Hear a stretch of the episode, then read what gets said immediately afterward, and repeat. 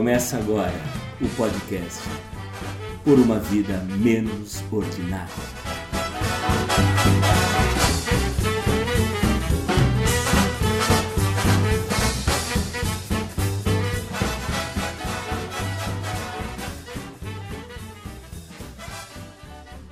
No dia 20 de março, fizemos nosso primeiro programa remoto por conta da quarentena. Hoje, 21 de abril, feriadão de Tiradentes, continuamos no isolamento. Por isso, aproveitamos para lembrar você, ouvinte do podcast Por uma Vida Menos Ordinária, de fatos e personagens que falávamos antes desse período das trevas limitado ao novo coronavírus, Covid-19, Mandetta sai ou não? Mandetta saiu. Dória e suas falas diárias de auditório. Infectologista tal, virologista fulano, vai matar mil, vai matar dez mil, vai matar um milhão. É só uma gripinha. Colapso do sistema de saúde. Cloroquina, hidroxicloroquina. Cura, não cura. Cura sim. Cura, mas mata. Fecha tudo, abre tudo. Não saia de casa, saia de casa. Ufa! Mais de um mês só ouvindo isso.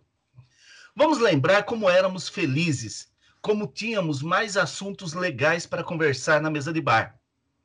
Terminamos 2019 com as misteriosas manchas de óleo no litoral brasileiro. Toneladas de óleo cru. Era ou não da Venezuela? Petra Costa e o filme Democracia em Vertigem mereceu ou não a indicação para o Oscar? Bolsonaro sai do PSL e vai fundar o partido Aliança para o Brasil.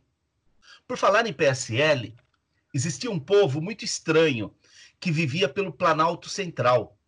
Joyce Hasselmann, Frota, Major Olímpio, Major Vitor Hugo, entre outros, que se reuniam num stand-up sem graça com o título de CPMI da Fake News. Glenn Greenwald, Vaza Jato, Intercept, Moro, Dallagnol, Lula e os seis anos da Lava Jato.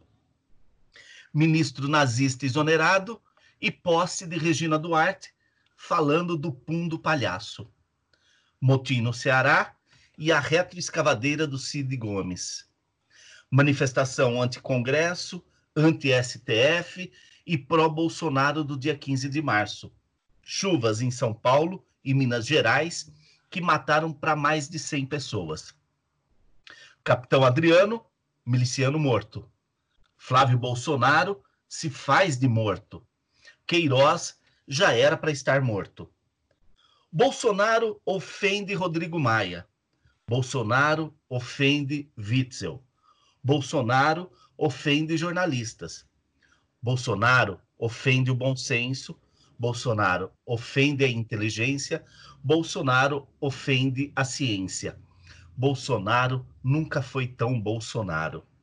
E mais, ficamos sem o nosso futebol de baixíssima qualidade e as mesas redondas chatíssimas do pós-jogo ruim. Para lembrar que 2020 ainda está no primeiro semestre, mesmo que você ache tudo isso acima muito distante, começa o episódio 14 de Por uma Vida Menos Ordinária. Sou Vanderlei Vieira, que à base de muita ritalina e modafinil, chamo para essa conversa Cristiano Perobon e Juliano Chagas. Olá, Cris. Fala aí, Vande. Fala aí, Ju. Continuamos aqui no isolamento. Saudade de muita gente, saudade do bar, saudade do convívio social, movido a aplicativo e vendo já o, o, o, fim da, o fim da quarentena chegando, né? Parece que os nossos governantes, de uma hora para outra, resolveram que tem que abrir agora, né? Ju, tá tudo bem contigo? Fala, Vande. Fala, Cris. Olá para os nossos ouvintes. Bem, pelo menos ao primeiro mês de isolamento sobrevivemos. Né? Agora vamos ver o que tem pela frente. Né? Estou aqui ainda é, na zona rural de Jundiaí, interior de São Paulo, tentando fazer o isolamento o máximo possível com a minha família enfim, está sendo uma experiência, como eu já falei até em outros episódios, até uma experiência interessante, cara. Né, dentro das limitações que a gente está podendo vivenciar, até que está sendo uma experiência é, de uma certa forma interessante. E listando, olhando tudo que você já listou aí nessa introdução, que loucura, né, cara? Que loucura. Como tudo isso de repente derreteu, né? Saiu da pauta. Que coisa. Enfim, tem muito assunto para a gente falar, vamos, vamos em frente.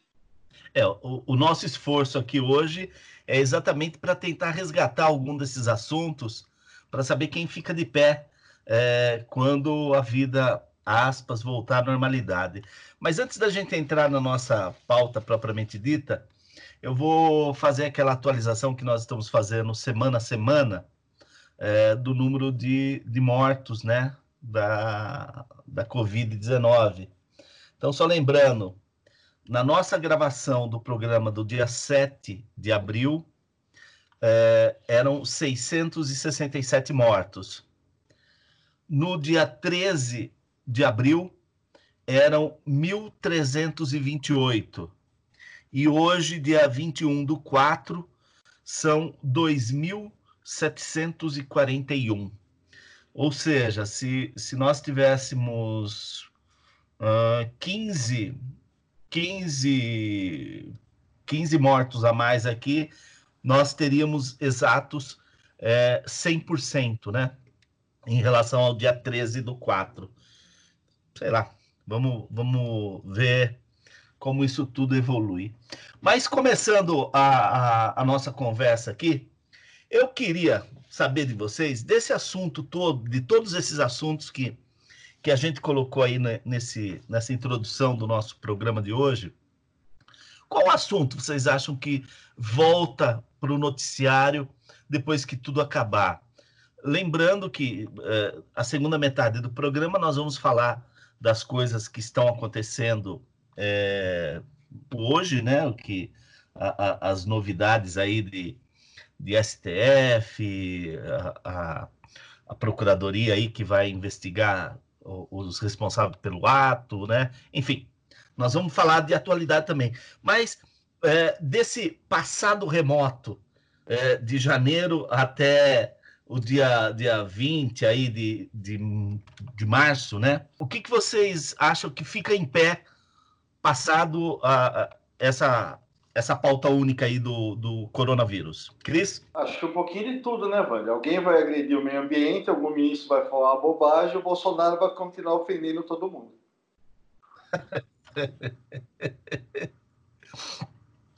Ju, e você? Concordo com o Cris também. Mas é. eu acho que tem um fato que, na verdade, acho que continuou rolando um pouquinho, né, nessa pandemia, que é a situação do Flávio Bolsonaro, né? Tanto é que eu estava lendo esses dias na Folha de São Paulo, é, ministro do STJ negou pedido para suspender as investigações dele, né? Então, de alguma forma, eu acho que mesmo com essa pandemia, a coisa está andando, né? De repente não está andando como deveria, né? Com a agilidade que deveria, mas está andando. Então, eu acho que depois que passar essa, essa tempestade toda, eu acho que é um assunto que fatalmente vai voltar rapidamente para o noticiário. É, alguns analistas dizem que esse é o grande é, a grande pedra aí no calcanhar do, do Bolsonaro, né? Que é, é uma história que com certeza é, vai ter desdobramentos aí da, é, de ordem jurídica, mas que vai ter uma grande exploração política, é, principalmente para 22, né? E, e, pegando só esse gancho, então, Ju, que você falou do, do Flávio, é, a morte do, do miliciano lá, do, do capitão Adriano, né? Que foi algumas vezes condecorado lá na Assembleia Legislativa do Rio de Janeiro pelo próprio Flávio Bolsonaro, que empregava a mãe do cara, a mulher do cara, a irmã do cara, é, enfim, é, empregou quase que a família toda do, do, do, Adriano, né? Mas que não tinha relacionamento com ele. Me, me parece que quando, quando da morte desse cara lá na, na Bahia, né? Que, no Ceará, né? Que ele morreu, né? Bahia. Bahia? Bahia. É, é o, o, o, governador é, é, Rui Pimenta, né? Da, do PT, Isso, né? O PT. É, que até houve aquele, aquele falatório, né? Que se ele tivesse morrido num, num outro governo, caracterizaria a queima de arquivo, mas morreu num governo com, com a polícia comandada pelo PT, isso gera uma série de dúvidas, enfim. Mas é um assunto que tinha um, um, um tom de, de nitroglicerina muito forte, né? e que me parece que a família Bolsonaro, se pode agradecer alguma coisa pelo, pela, pela crise do coronavírus, é, essa é uma delas, né? Sim, também acho. É, eu acho que veio, né, infelizmente, essa tempestade toda para eles acabaram acabou sendo benéfica, né? Agora, já que você tocou nesse assunto também, a questão do Sérgio Moro, né? Porque até então também ele estava fazendo um papel quase de advogado da família, né? Tentando uhum. ali, de uma certa forma, é, não, não dar agilidade nessas investigações, enfim. E com essa pandemia também, o cara, o Moro também sumiu, né? Outro assunto que a gente pode também é, destacar, né? É, enfim, eu acho que foram algumas circunstâncias que foram muito benéficas. Agora, como o Cris falou também, né? essa família consegue criar tanta confusão, né? Tanto, tantos problemas, né, que a gente não sabe também se amanhã, de repente, vão criar um problema que vai ressurgir todo esse assunto de novo, né? É uma coisa inacreditável o quanto essa gente consegue criar de problemas. Né? Cris, é, e, e, lembrando que o, o Moro, ele não estava sumido, né? Ele, ele continua sumido, né? É, as pessoas não conseguem uma, uma fala dele é, quando praticamente é, os, os, dois poderes, né, o Congresso, pensando aí na, no presidente da Câmara, o presidente do Senado, mais o presidente do, do Supremo Tribunal Federal, mais uma série de, de, de jornalistas, de, de, personalidades, criticaram o, o Bolsonaro aí pela, pela fanfarrice dele no, no, no dia quim, no, no, no, domingo, né? O Moro não fala nada, né? Como se, se aquilo não lhe dissesse respeito, né? Aquela excitação contra a, a, o Estado democrático de direito, contra as instituições. Quer dizer, o cara não aparece. O, o Moro, Vande, o Moro ele não se expõe. Né? Então, mas a reclamação do Moro não se expor não é, ela não é, é do, do, do nosso lado, né? Que, que quer uma que quer uma fala de alguém que ocupa o cargo de ministro da Justiça, que, que vem de um histórico né, de, de, de justiceiro, de combate à corrupção, e, enfim, né, blá, blá, blá todo, mas também não se expõe atualmente nem para defender o Bolsonaro, e a gente já, já ouve é, é, que, que o chefe também não está não tá muito bem com ele, não. É, então, é, são, são situações aí criadas pelo próprio Bolsonaro, que ele cria sua própria oposição. Então ele tem um, tem um Sérgio Moro que não vai arriscar seu capital político, tem um desgaste aí da questão da, questão da Vaza Jato, dessa, dessas posições aí dele se esconder né, em momentos que ele tem que falar, mas ele tem um capital político. Né? É, Bolsonaro cria um, um, outro, um outro potencial candidato aí que eu vejo no Mandetta, e de uma semana para cá cria uma linha é, é, definindo claramente João Dória e outros governadores aí como uma linha de oposição. É, é, então ele tem, ele que gosta de ver fantasmas aí, ele tem tem candidatos potenciais ao seu cargo aí a roda no seu próprio campo político. É, é o, o Witzel que, que, que, que diga, né? Porque Verdade. o Witzel me parece hoje ser o grande desafeto do, do Bolsonaro e família, né? Não, eu, Mas... eu, acho, é, eu acho que o curioso, Vando, vai ser a gente assistir é, se haverá uma reaproximação de, de algum desses quadros, né?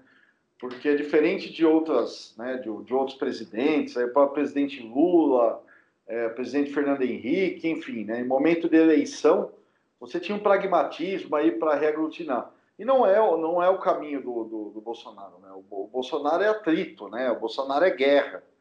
Como ele vai fazer, é, como, como vai se dar né, essa, essa configuração de forças aí à medida que a gente, que a gente vê é, é, o momento eleitoral agora na, na eleição, nas eleições para prefeito, né, prefeito e vereadores, é, e nessa configuração de potenciais candidatos aí para o Planalto em 2022. É, é, bem curioso, né? E a gente ainda tem, né, é, toda uma toda uma disputa dentro do espectro da direita, né? A gente não sabe o que vai acontecer com relação à esquerda, centro-esquerda, que a gente não sabe nem se tem alguém vivo do outro lado está respirando. Né? Uhum, uhum.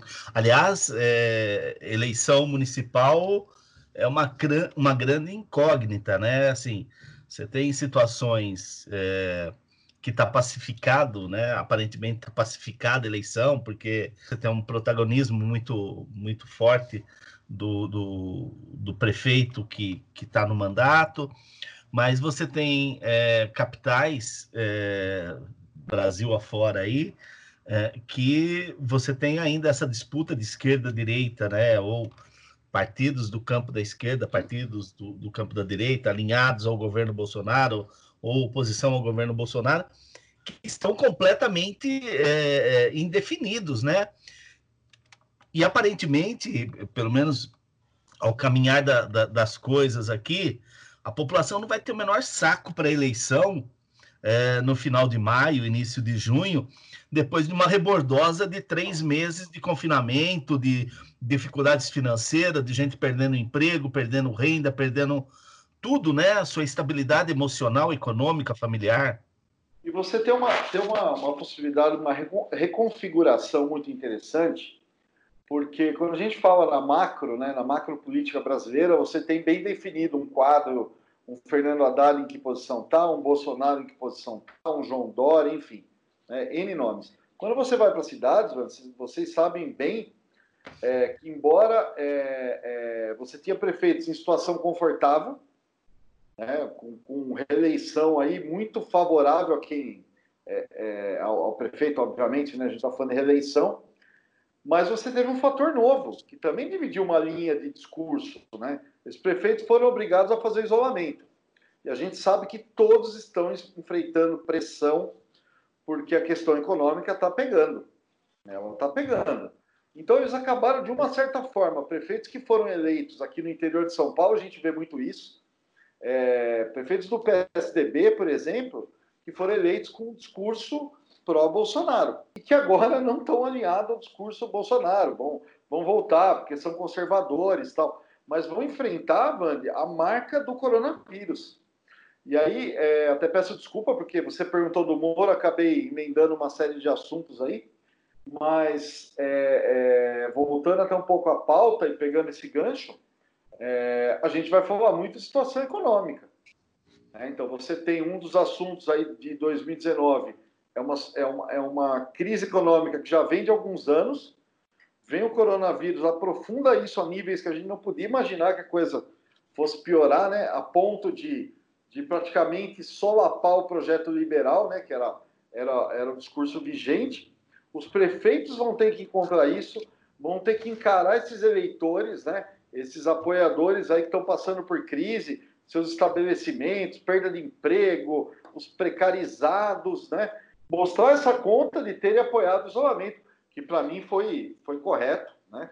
Eu acho que, que a forma correta, num ambiente que vai ter eleição. Então, fatalmente, a gente vai falar daqui, vai continuar falando um aprofundamento de crise política, de uma briga aí, porque é, nosso, nosso comandante maior precisa disso. Crise econômica é, e ver com, com, muita curiosidade a situação dessas eleições municipais pós é, primeira fase do corona. A gente não sabe como vai ser essa abertura, é uma abertura gradual. Né? Eu acho que essa, essa é a pauta. Vem, vem emoção por aí, viu? Segundo o meu comentário aqui, é, João Dória está fazendo espécie de talk show, né? É, talk show não, auditório mesmo, aquela fala de auditório. É mais, tá um, fazendo... evento, é mais um evento do lid.gov.sp. É, é, é, o, o, grupo de líderes do Brasil. Ô, ô Ju, é, já que nós caímos na, na, na questão da, das eleições, e, e Cris, só para dizer que é, nós estávamos represados há tantas semanas com Covid, com o novo coronavírus, que se a gente começar a misturar assuntos aqui numa mesma fala, é só uma, uma questão de, de necessidade, não é, não é confusão de raciocínio, não. É, é basicamente voltar um pouco à vida normal do que são nossas conversas. É, o Ju, já que a gente caiu na, na questão aqui da, das eleições municipais, eu vou fazer dois conceitos que, que eu tenho. Um deles eu ouvi muito tempo atrás, e mas eu gosto muito, né? Que quando a gente tem uma crise como essa, é, fica melhor para a gente é, saber para que serve o quê, né?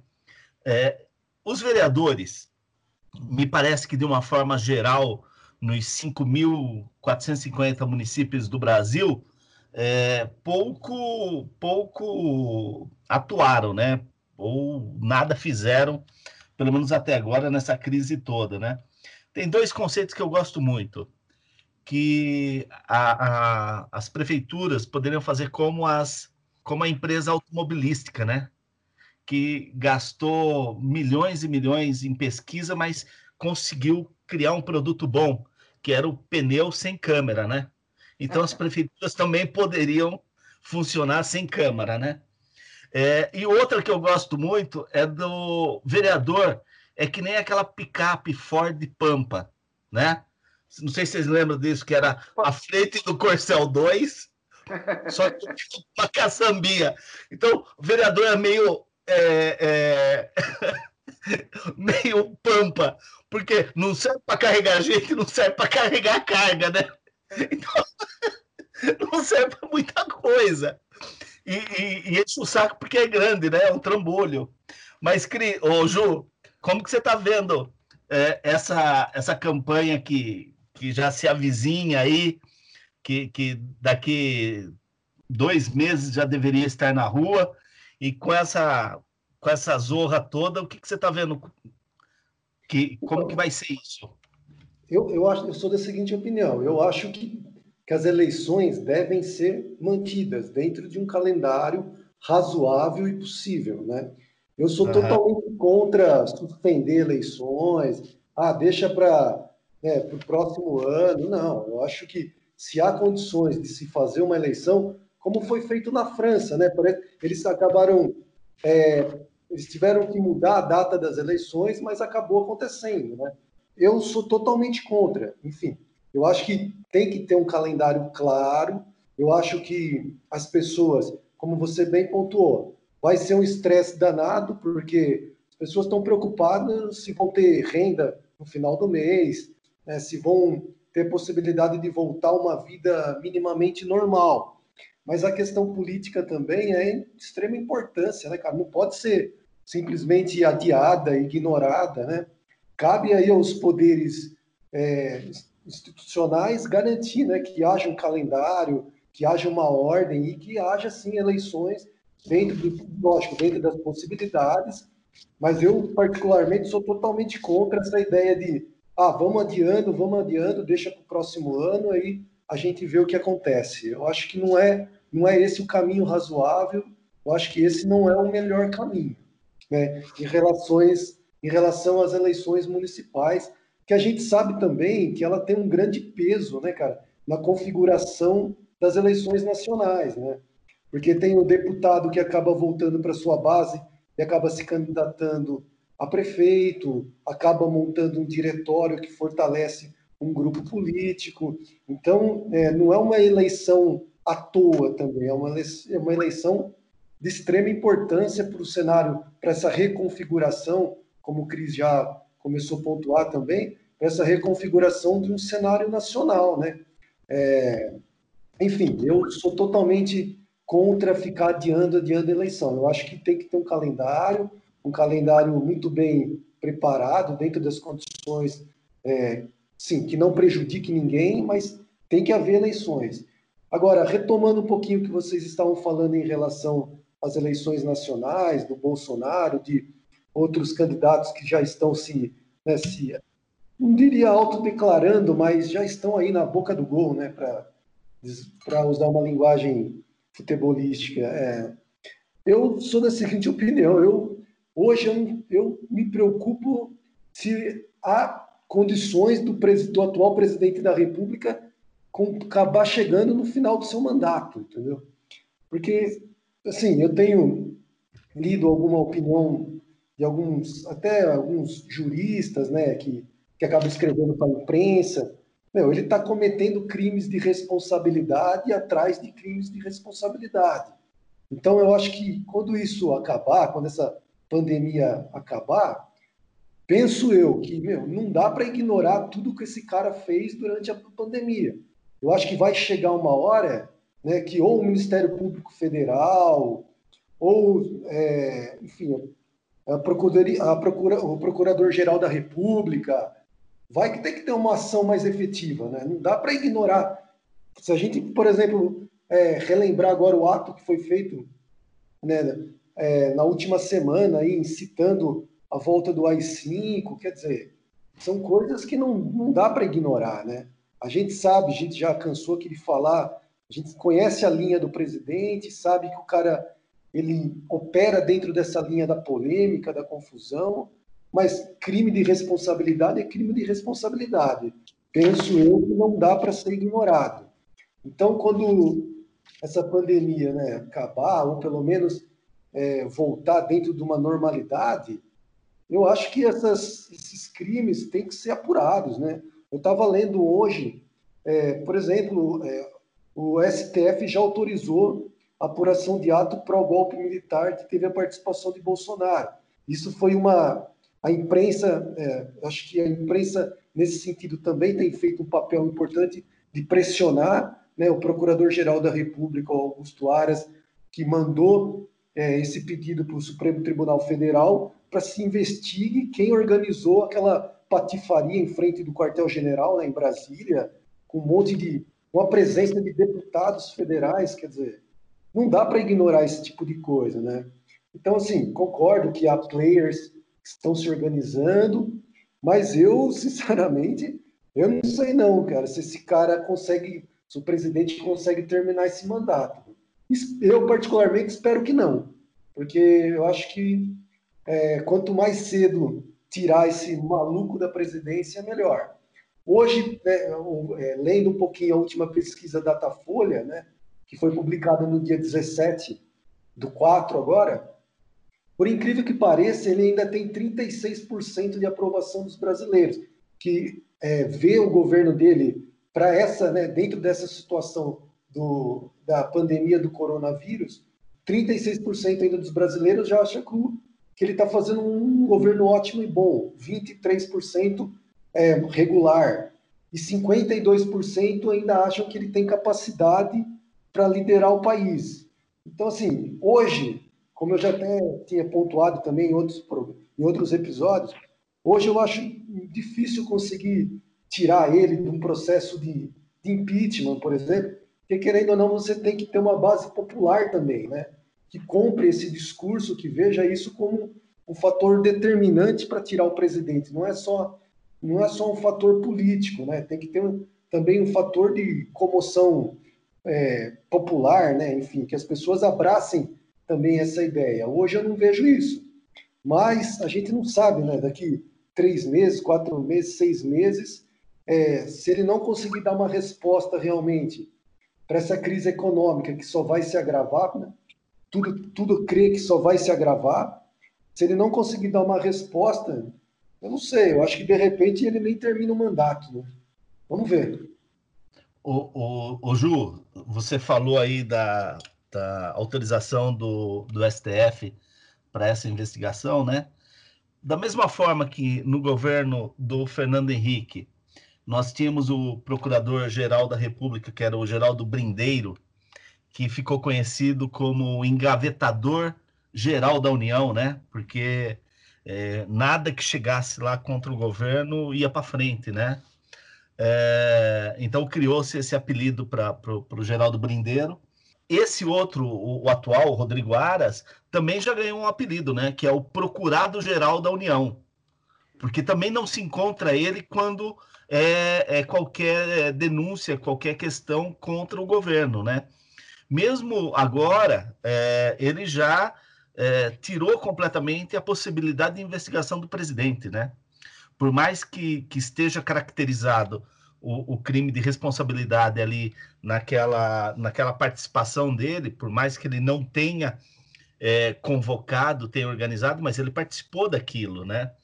E, e, e, e, a notícia que nós temos é que o, na primeira fala do, do Aras depois da, da, da, autorização do STF, é que o presidente não será investigado, porque eles vão procurar quem organizou aquilo tudo. Verdade. Mas você estava falando de, de, de, dos crimes aí é, constitucionais que o, que o Bolsonaro é, tem cometido. Tem um, um jornalista que que nós já comentamos sobre ele, sobre o programa dele aqui, sobre o podcast dele, que é o Lúcio de Castro, né, que é do Muito Mais Que Futebol. E o Lúcio de Castro tem uma expressão que eu gosto muito, eu acho que até outros usam, mas eu tenho ouvido mais é, constantemente o Lúcio falar que o, que o Bolsonaro vai para o esgarçamento do, do tecido social.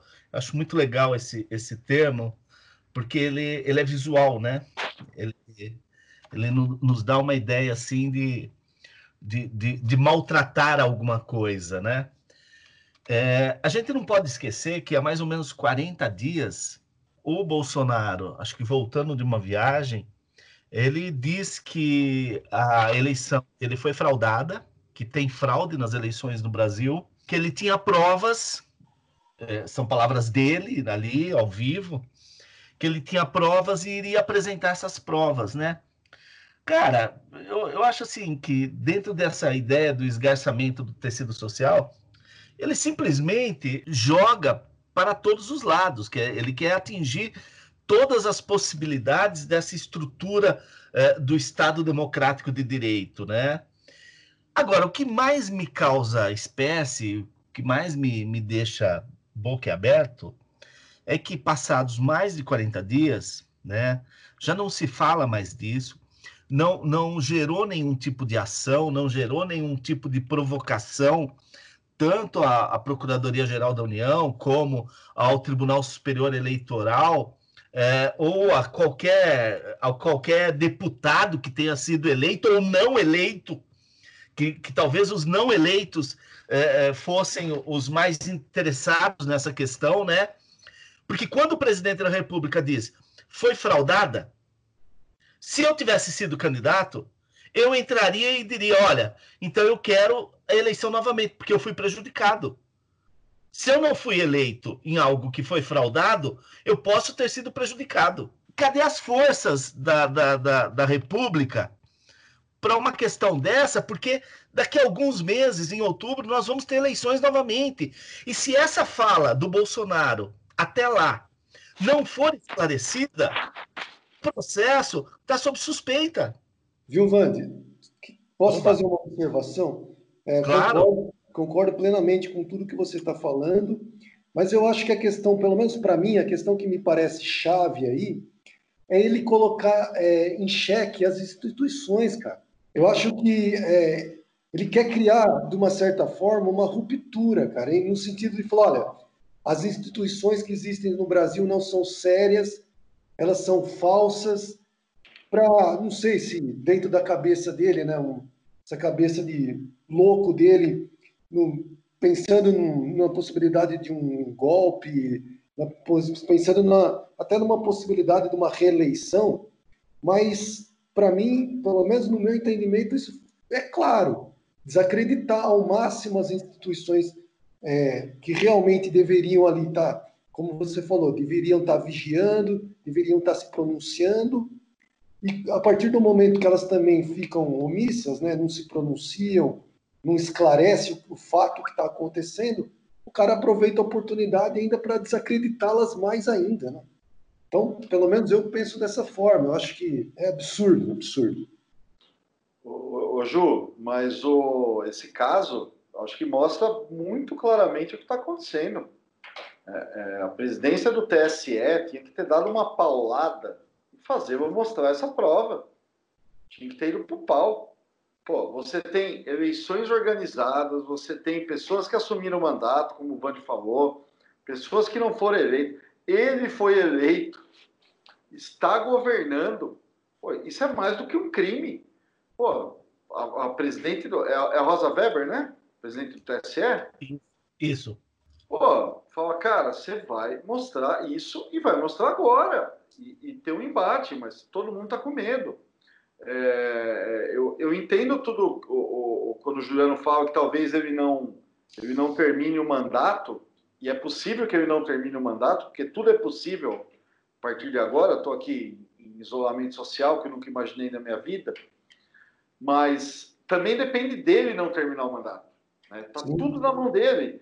Então você tem um extrato social que lhe é favorável, você tem a questão da religião que lhe é favorável, você tem é, uma boa parte do PIB ruralista que lhe é fa favorável, ele tem é, é, para uma questão, é, dificilmente, mas muito dificilmente, se consegue, independente de popularidade, se consegue 340 Forças Armadas, né, é, é, ali que, que eu, é, é, é, de se ver qual vai ser a negociação para esses caras não estarem mais é, em futuros governos, independente de quem ganhar, tá? Independente de quem ganhar, dificilmente você tem 340 votos, né?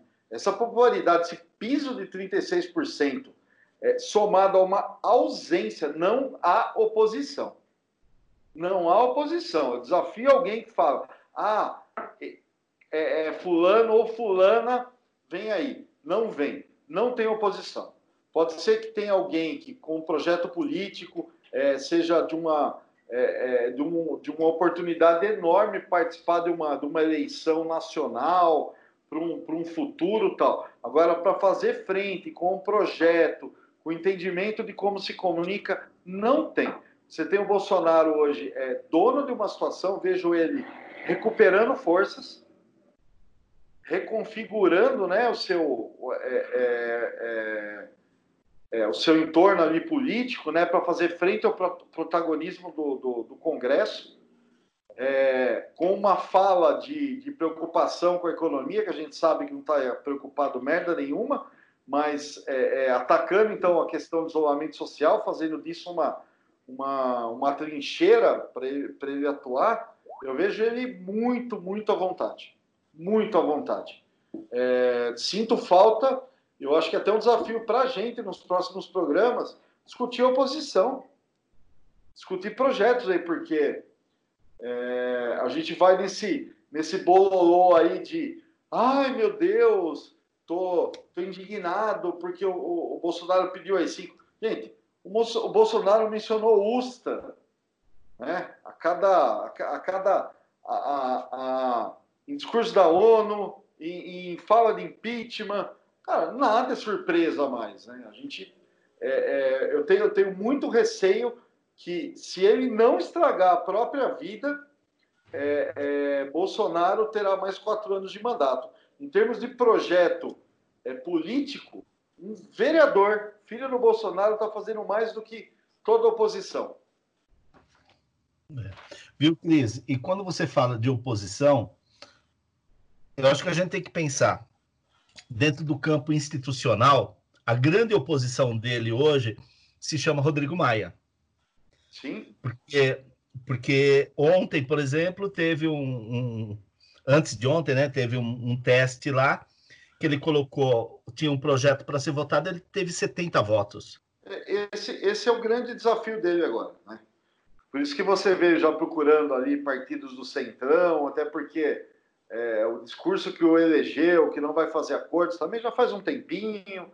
A gente já sabe que, a, que, a, que o, os bolsonaristas eles fazem lá um exercício cerebral, né? Só para, sei lá, que músculo eles usam lá, mas vão engolir qualquer coisa. Já tem Roberto Jefferson como, como novo expoente do bolsonarismo e tal. Então, ele está.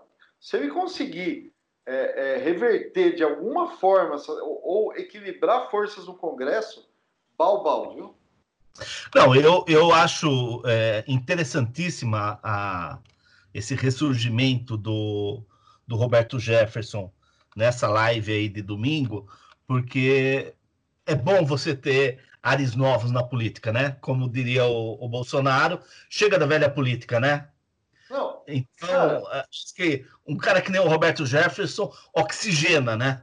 Não, com certeza, né? Com certeza. Vem aí é, Cristiano e Brasil junto, né? Vem tudo isso. E, e você sabe o que é mais curioso? Ressuscita Roberto Jefferson e ressuscita um espantalho preferido de todos os presidentes, que não ele, que é Fernando Henrique Cardoso. Ah, precisamos bater em alguém. Ah, bate no Fernando Henrique, né? Desde Lula, rapaz, como apanha esse homem. É. O, o, o Cris, ô Ju, eu queria continuar um pouco aqui no bolsonarismo ainda, de notícias velhas do bolsonarismo, é, e falar um pouco desse fiasco que foi o Aliança pelo Brasil. Mas você quer falar alguma coisa ainda nesse campo da, da, da, da, da oposição, do institucional aí, da, do Bolsonaro? Não, eu, eu concordo com, com o Cris, com as posições que ele estava colocando. Eu acho que eu acho que a gente tem que ficar atento um pouquinho é, como que o Rodrigo Maia vai se comportar daqui para frente, né? Porque houve uma clara tentativa de passar uma rasteira nele, né? Nessa última semana então, eu acho que vale a pena a gente ficar um pouquinho atento, ver como que ele vai conduzir isso, né? Para que lado que ele vai caminhar, se ele vai caminhar, por exemplo, mais para o lado do Dória ou não. Enfim, eu acho que é um personagem que já era interessante, já estava sendo protagonista, né? Tava até a imprensa chamando ele de primeiro-ministro. Eu acho que já estava tendo um protagonismo interessante e agora nessa tentativa de passar a perna dele e, reconfigurar aí o centrão, né, sem, sem colocar ele na sem colocar ele na, na articulação, sem colocar deix, deixando ele simplesmente de lado, né? Então eu acho que de alguma forma vai ter uma retaliação por parte dele, né? Não sei se de repente eu, eu acho que não cabe agora, né, nessa crise uma pauta bomba, nada disso, mas eu acho que de alguma forma ele vai também é, ter que, enfim, se impor, né? De alguma forma ele vai ter que se impor. Então, eu acho que é um personagem também que a gente tem que ficar sempre atento, porque, como você disse também, não começou ontem na política, né? Macaco velho. É. Você, eu, eu, de presidente da Câmara. É, é. é e, e, e, e coçando a mão para mexer na, na, na, na Constituição e poder se reeleger é, ainda nesse mandato como presidente da, pois da é. Câmara. Eu estou aqui com, com o site da, da CNN Brasil aberto, e aí tem uma notícia aqui, ó. Centrão fecha mapa de indicações e nomes passam por crivo anti-PT. Ou seja, uh, o homem da, que não vai se meter com a velha política está se rendendo ao centrão, né? Que maravilha. Bom, mas nós temos é, é, aquela jogada que, que, começou lá no final do ano, numa fala lá do Bolsonaro no, no, no cercadinho, quando um, um, sujeito quis tirar uma foto com ele e, e fez, uma, fez menção ao, ao Bivar, né, o presidente do PSL, ao PSL, e quando ninguém ainda sentia, uh, uh, não, não, não tinha enxergado essa fumaça, o próprio Bolsonaro dá a letra dizendo assim: ó, deixa, esquece essa coisa de, de, de, de Bivar, esquece essa coisa de PSL, PSL tá queimado pra caramba. É, e ali começou a se desenhar um projeto que até então eu não tinha ouvido nenhum analista falar, ninguém falar, né? É, que era a intenção dele tomar o partido ou criar um novo partido. Não conseguiu tomar, né?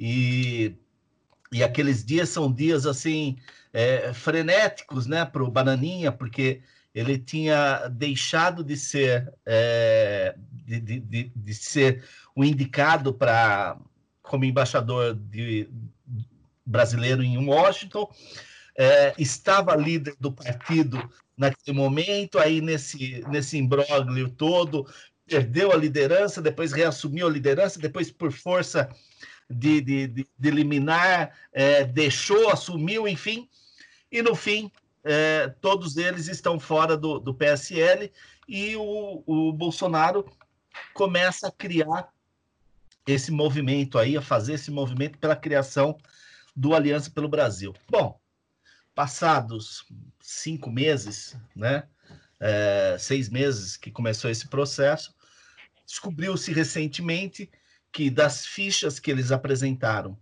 para a fundação do partido, só 7 mil fichas estavam regularizadas. Eles haviam dito que já tinha um milhão de fichas, não sei o quê. Então, entre mortos, entre, entre é, dupla filiação, é, é, CPF que não existia, título de eleitor que não existia, chegou-se a 7 mil é, fichas é, legais, possíveis de, de dar, é, de serem juntadas ao processo de criação do partido.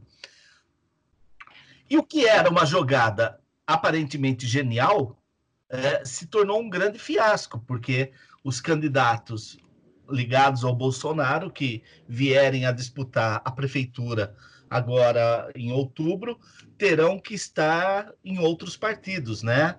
É, e partidos que é, já fecharam porta, as portas, né? Por exemplo, o DEM claramente é um partido que fechou as portas para o Bolsonaro, né? Então, é, esse é só mais um capítulo dessa coisa que é, às vezes nos deixa meio, meio atordoado, né? Porque quando a gente está se convencendo que tem um método, vem uma bananada ali no meio, vem um, uma coisa assim, é, é mambembe, que você fala, porra, o que está acontecendo aqui, né? E esse caso do Aliança, eu acho que é um caso bem, bem sólido, né, para a gente é, é, atestar isso, né, Cris? Cara, é, uma coisa você não pode falar do Bolsonaro. Ele tem uma ideia e manda bala, cara. Olha, é, líderes. Não, é. não, é, é uma startup, né? É uma startup. Faz um, um projetinho piloto ali, né? O que na língua do startupeiro aí um MVP, protótipo, põe, deu errado, joga no lixo, cara. É, e eu, eu vou falar sem, sem ironia, eu acho isso é, até uma virtude interessante. Acho que outros líderes pensariam milhões de vezes para fazer uma, uma questão dessa. Se, se der errado, rapaz, ele faz outro protesto lá pro AI-5, aí todo mundo vai ficar indignadão, tá? nem lembra mais, cara. Uhum. Nem lembra mais. Agora, eu tenho a impressão que nesse caso é, eles não, não, não vão forçar barra, obviamente, agora, até pelo, pelo momento não dá, não dá para acelerar essa coleta tal. Mas eu acho que é um assunto que volta depois da eleição municipal. Eu acho, eu acho que é um assunto que volta assim. Eu acho que é uma, é uma, uma forma até inteligente dele é, aglutinar o bolsonarismo de vez. É, a gente vê que é um projeto que passou, é, embora alguns tentaram disfarçar, mas passou por, por estratégia de coleta dentro de igreja. É, então, não sei, não sei. Posso estar, tá, posso estar tá errado e também vai ser bem facinho estar errado, tá? Mas é, eu acho que volta depois da eleição municipal. É. Ju, você chegou a assinar a sua ficha do, do Aliança pelo Brasil ou não? Olha, eu até procurei, mas não achei ela não, cara. O meu medo de assinar, cara, é depois aparecer aí dado como morto, né? Porque você não sabe quem. É verdade. De repente você descobre que você tá morto, né, cara? É complicado. É, bem complicado, bicho. Então, mas em, em relação ao, ao PSL, eu acho que tem uma questão que é, que é importante a gente destacar, que é a questão do fundo eleitoral, né, cara? Se a gente pegar é, o fundo eleitoral dos partidos, a gente dá, se a gente der uma olhadinha rápida, a gente vai ver que o primeiro tem, tem o PT, que acho que, que é o maior fundo eleitoral, depois, logo atrás, já veio o PSL, algo em torno aí dos seus, acho que 190 milhões, uma coisa assim. É então, por, por mais que o Bolsonaro tentou né, desarticular o PSL, enfim, jogar o PSL na lama, eu acho que o fundo eleitoral ele tem, ele tem uma força grande, né, cara? Né? Principalmente agora, nessa reconfiguração, reorganização é, da política, pensando já nas eleições desse ano, né? É, eu acho que um fundo eleitoral desse tamanho, meu, não, não dá para desprezar, né? E o Bolsonaro tentou, de alguma forma, levar esse fundo eleitoral para o novo partido, ele viu que não ia, não ia conseguir também, né? tentar pegar um pouco desse dinheiro para o novo partido. É, então, eu penso eu que o PSL, apesar de, de tudo o que aconteceu, né, das baixas que teve, que ainda vai ter, né, eu acho que o fundo eleitoral aí vai pesar bastante nessa reconfiguração política, tanto agora para as eleições desse ano, como para as eleições também, né, pensando aí na uma candidatura à presidência também. Não, você tem razão, Júnior. Eu acho que também, por isso até é um fator que ele não, não, não foi desde o primeiro momento um projeto para as eleições municipais. Né? Pagar um mico ou ter um partido sem fundo tal. É, mas é, é, isso me fez lembrar uma, uma coisa que eu venho pensando há alguns dias, que é a gente começar a, a, a especular de onde vem a grana. Ele sabia o risco que ele estava correndo, ficar sem o fundo, é um partido novo, é, ele tem a opção, claro, de anexar um outro partido, ou você é, é, abrir um novo partido, se eu não me engano, você pode, pode fazer ali a. Qual que é o termo? É, a junção dos partidos, a fusão, né? Fusão. A fusão, levar parte e tal. Mas é, o Bolsonaro também vem de uma eleição e de um discurso de que ele fez uma eleição sem dinheiro. Tá? É, eu acredito que, em partes, ele não teve é, toda a arrecadação que, por exemplo, uma campanha como a do Geraldo, uma campanha como, como a própria campanha do PT teve, mas a gente precisa começar a especular de onde vem o dinheiro. E, e eu tenho, sabe, algo olhar tantos empresários fazendo lives agora, viu? Sabe, essa grana de WhatsApp. É... Então, eu, eu, acho que por mais que a política tenha mudado, ela mudou a, a disrupção digital, os meios de comunicação, mas eu acho que o follow the money ainda, é, ainda, ainda faz parte. Entendeu? Com algum dinheiro você precisa contar. Entendeu? Com é. algum dinheiro você precisa contar. É, é, esse projeto só de poder e tal, desculpa, para mim não se sustenta. Não pode esquecer que tem o grupo aí dos 40 bilhões, né? Os empresários do grupo dos 40 bilhões. E são? Centauro, Avan. É, é. O, o, eu, eu, o, eu, não vou aqui, eu não vou aqui ser leviano, mas eu tenho o direito de estranhar, né? É muito engajamento, né, gente? É muito engajamento, né? É, é. Que diriam os, todos os demitidos dessas empresas, né? É, é. Bom, olha, dentro do, o, do nosso hall aqui de notícias é, novelia novas, né? Isso é um, um, termo do, de um grupo musical que, que tinha aí, que é o Novelli Cosini, que é o Novelio Novo. Então, as nossas notícias aqui, novelia novas, eu vou, vou colocar dois temas aqui, vocês vão escolher, estou muito democrático hoje, vocês vão escolher para onde que nós vamos.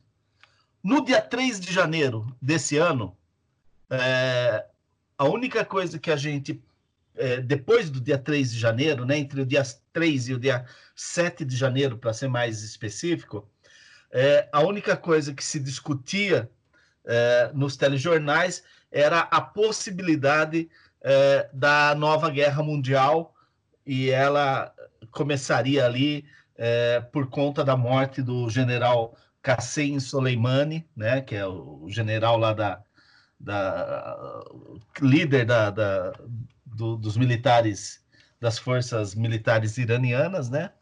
Guarda que foi, republicana, né? Isso, que foi morto no, lá no atentado americano, foi assassinado pelas, pelo exército americano, né? No, no, no aeroporto lá. E se discutiu muito: vai ter uma nova guerra, não vai ter? Os Estados Unidos abre um novo capítulo desse de guerra com o Oriente Médio. Isso é por conta da eleição do Trump desse ano, não é? Bom, esse é um tema que eu, eu deixo ele aqui. E o outro tema que eu acho que também discutiu-se muito na, na, na, época, ele é um pouco mais recente, que foi o motim da Polícia Militar lá do Ceará e a, a ação lá do, do, do, senador Cid Gomes, o tiro que ele levou, a retroescavadeira, é, fascista se combate até com retroescavadeira, né? E que é, naquele momento a gente estava é, vislumbrando aí a possibilidade de outros focos de, de, de rebelião, de motim, de greve, seja lá o nome que queira dar para esse tipo de movimento paradista é, das forças públicas, que isso poderia começar a pipocar e que é um ambiente também favorável para o Bolsonaro, né? É, esse tipo de, de, de, de agitação social, é, mas que também foi engolido, né? É, acabou no, no, revolto aí da onda do coronavírus, né? Então, qual dos dois assuntos a gente vai? Vai para a guerra mundial ou vai para o caso do, do Cid Gomes e motim de militar? Para onde nós vamos? Por mim, a gente poderia ficar aqui no, no nosso chiqueirinho mesmo. Tá, então eu, eu vou avisar vocês e vou avisar os nossos ouvintes que não aconteceu a Terceira Guerra Mundial, beleza? Também não vou matar ninguém de ansiedade. Beleza, então, tá quando, quando acabar a quarentena, não dá para rolar esse tipo de coisa, né? tá bom, então, então vamos falar de motim de militar, escavadeira, Ciro Gomes e, e como que a gente faz para passar por cima do fascismo? Rapaz, é... o Ciro Gomes sentiu na pele é... o significado de uma palavra que está na moda, né? Desde que o digital entrou, que é o efêmero. Você toma um tiro, dois dias ninguém mais lembra que tomou tiro. Você está fudido lá na cama ninguém nem lembra mais que você tomou um tiro. Entendeu? Mas é, é, desse episódio, eu, eu lembro que eu comentei com vocês, né? Até eu dei a sugestão dessa pauta, que tinha a ver muito com a reação da, a reação da, da, da oposição, né? É, teve toda a questão do tiro, que, ó, é o episódio é um absurdo, né? É um absurdo, é uma, é, ele, é, ele, é, surreal, né? Mais um fato surreal no Brasil. É, mas, tirando toda a questão local, que a gente também sabia que estava em jogo, né? Tudo isso, tem uma fala do Ciro Gomes que eu achei muito interessante. Não estou fazendo nenhuma, nenhuma, nenhum pedido de voto ao Ciro aqui, mas os jornalistas né, também deram para indagar a semana toda se aquilo era forma de combater e tal. E ele tem uma frase que para mim é muito boa, né? É, se, pra, se você vai combater o fascismo com flores. Uhum. Então, é, eu acho que, claro, se cada um pegar uma reta escavadeira aí, vai ser uma situação meio, meio complicada, né? Se a gente for para uma guerra civil, enfim. Não acho impossível, mas eu acho que não, não não, não, não prego essa saída. Mas é, eu acho que pelo menos essa frase simboliza é, a necessidade daquilo que eu venho falando, de pessoas surgirem e num tom de enfrentamento dessa situação. Porque é, é, a gente vê aí o papel da imprensa, o papel das instituições de ficar indignado. Então elas ficam indignados lá com, ficam indignados ali com o Bolsonaro, com aquela palhaçada toda, aí cinco tal, mas ficaram tão indignados também com a fala do, do, do Ciro Gomes, com a questão da reta escavadeira. Eu vi a, a, a, o Roda Viva do Ciro, eu vi não, eu ouvi, né? Nessa do, do, do Roda Viva ter, ter feito um serviço super bacana de colocar seus programas também em formato de podcast. A entrevista do Ciro foi um desastre, né? Foi Ciro Gomes, né? Começa, vai bem com números, daqui a pouco ele já estava brigando com todos os jornalistas da bancada, né? Bem, bem no estilo dele. Mas também você vê uma insistência é, é, é, de colocar essa situação, né? De, ah, mas é, é, é, dessa forma que a gente vai enfrentar. Vai enfrentar como? Né? Vai enfrentar como? Imagina se você começar a ter motim de polícia organizado, que essa era suspeita no Brasil todo. O que, que a gente faz, Vande? que a gente faz, Ju? O que, que as lideranças fazem? Pô, a gente vai ter que contar lá com, com a justiça tal. Mas em que, em que, em que modo? O de hoje? Que alguém vai dar uma declaração, é, vai fazer um, um, uma fala, vai fazer um tweet, cara, ou a gente vai contar com algum tipo de força também para combater? Essa é uma discussão, eu não, eu não tenho a saída, mas essa é uma discussão necessária. Então, eu acho que eu concordo com você, Cris. Eu acho que, infelizmente, o Ciro Gomes, cada dia mais, acaba sendo Ciro Gomes, né? Metendo os pés pelas mãos e, e atropelando literalmente tudo, né? Agora, penso eu que ele perdeu uma oportunidade interessante também de levantar um debate sobre o pacote anticrime, né? Que foi aprovado no final do ano passado, né? Que tinha lá o ministro Sérgio Moro como protagonista.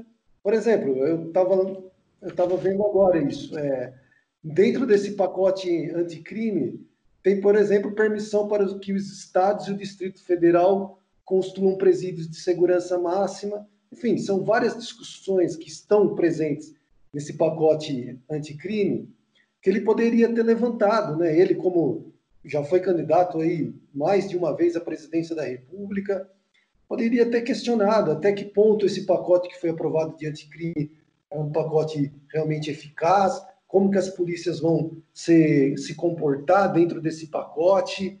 Enfim, uma discussão séria, né, cara, que eu acho que precisaria ter, né, enfim, se tratando de segurança pública no Brasil, né. Mas parece que não, parece que ele está mais preocupado mesmo é com isso que você falou, é ser Ciro Gomes, é, é buscar sempre o holofote, buscar sempre é, a discussão, buscar sempre o atrito também, né? E aí você perde oportunidades de realmente questionar políticas públicas, né? A gente sabe que o Sérgio Moro também hoje está quietinho, mas também não vai ficar quietinho é, o resto da vida, né? Também é um protagonista importante. Então, se, como você falou, se não tiver uma oposição minimamente articulada para questionar nada também nesse país, né?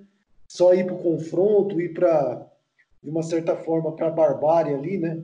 Tentando resolver as coisas com a mão, né? Dias de fato, eu acho que a gente só perde, né? Perde muita oportunidade de realmente construir uma discussão séria nesse país, pensando já nas próximas eleições. Né? Você tem razão, Ju. É, é, a minha fala foi mais em cima da frase dele, né? Eu achei uma frase muito interessante, né? É, acho que a questão do Brasil não é nem discutir o Ciro. É, tem falas acertadíssimas. Eu assino embaixo de tudo que ele fala do PT. Acho que é um dos, um dos poucos políticos que tem coragem de falar o que precisa ser falado. Mas eu acho que não é ele que vai resolver nosso problema, não é Lula que vai resolver nosso problema. É, a gente tem falta de nomes que conversem com o contemporâneo. Né? O, que eu, o, que eu, o que eu, que eu citei com relação à fala, né? ah, você vai combater o fascismo com flores, é porque é uma época de temperatura alta na política. Tem que ter uma fala maior sobre tudo isso que está acontecendo, né? É, o motim de, de, o fato ali do motim de, de policiais acaba sendo um, um fato menor em si, mas ele mostra também uma outra face de um projeto autoritário. A gente sabe que é uma base, né? Os, os soldados ali, enfim, né? O, o, baixo oficialato que fala, Wander, você que foi isso, exatamente serviu, isso.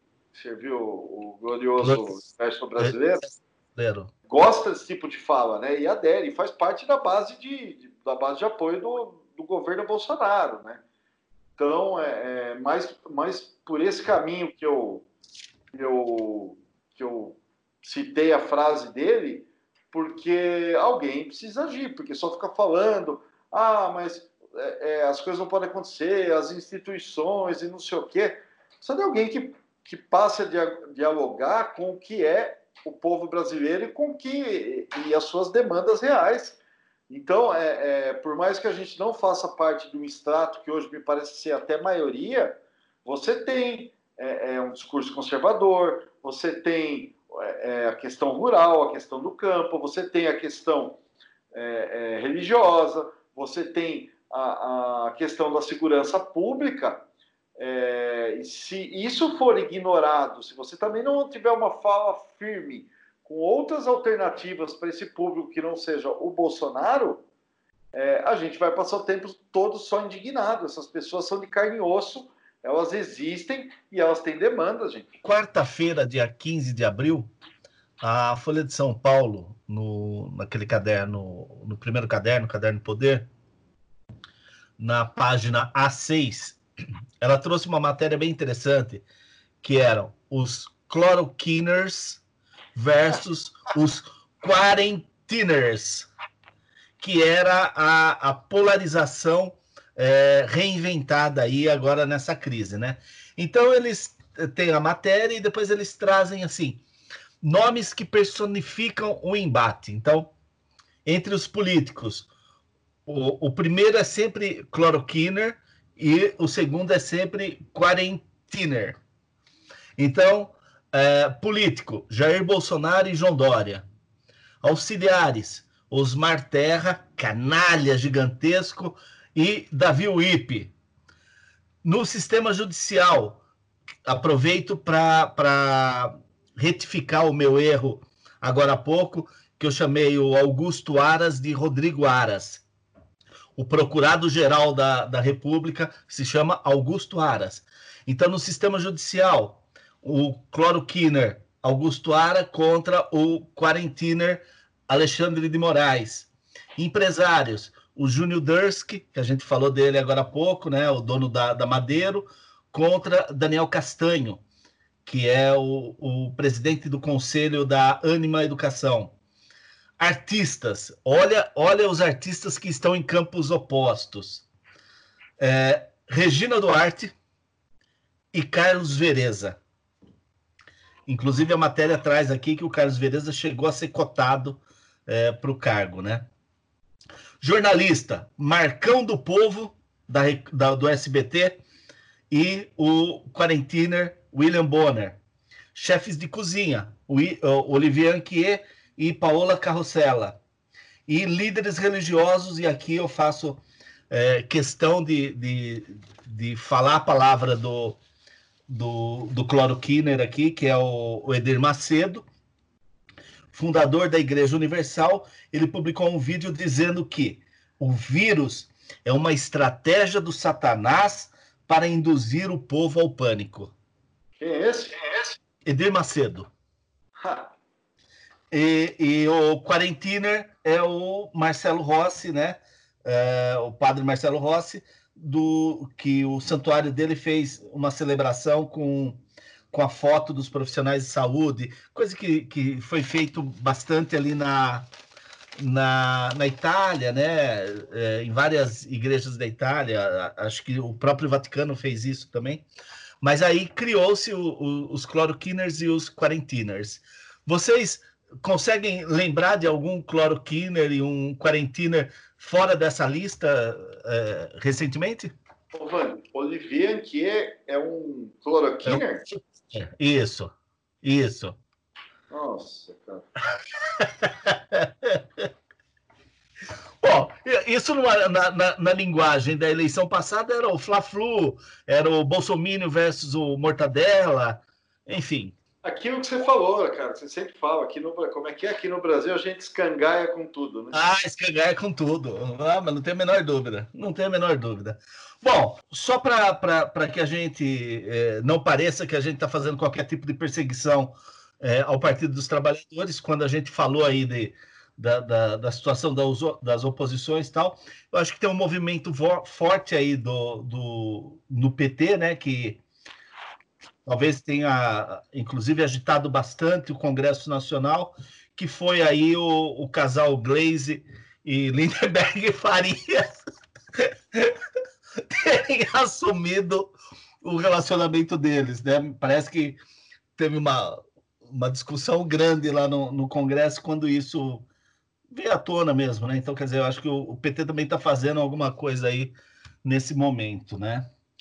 É, senhores, se, se a notinha aqui de, do, do Nelson Rubens fecha esse, esse momento de. Ah, não, não fecha não, não fecha não. Não fecha não. Eu ia falar que ia fechar esse, esse momento de notícias que a gente não conversa mais sobre, mas tem o futebol, né?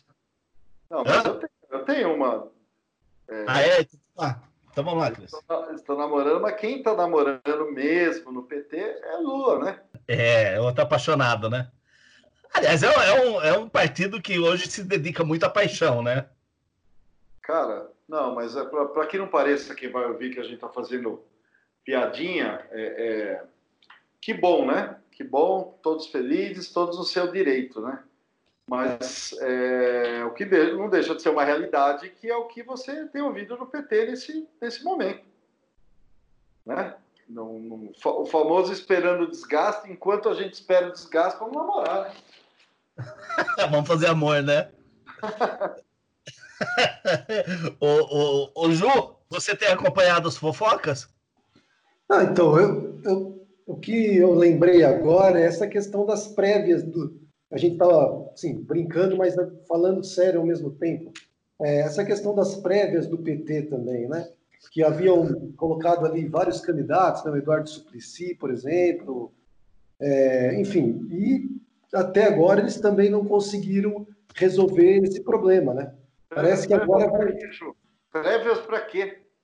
Ah, sim. Enfim. Para prefeito? É, prévias para prefeito, cara. Então, mas ó, agora falando sério, né? Eu, eu acho que quem ouve já, já notou que eu, eu falo bastante do PT e tal. Porque o PT tem que ter um, um papel institucional que não é esse que ele está fazendo, né?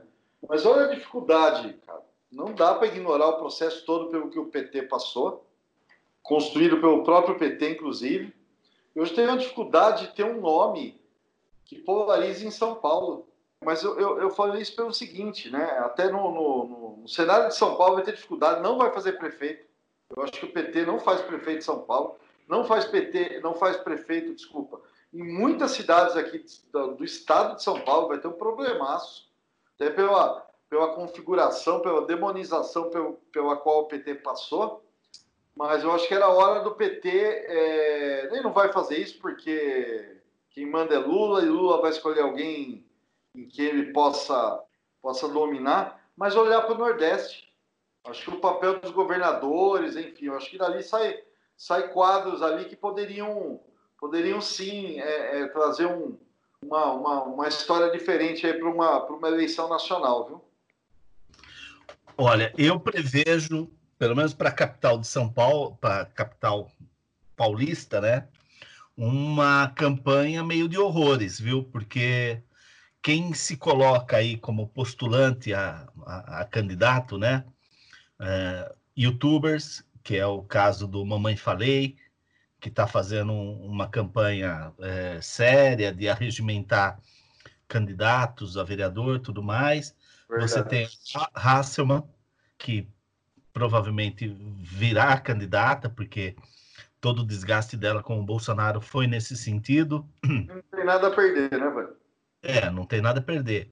É, provavelmente vem aí mais um ou dois youtubers para para animar, né? Youtubers aí no caso, não necessariamente só esse cara que faça youtuber, mas é, essa concepção de, de, de, de, personagem, né? Então, alguém que venha da televisão, do humor, da música, alguma coisa nesse sentido.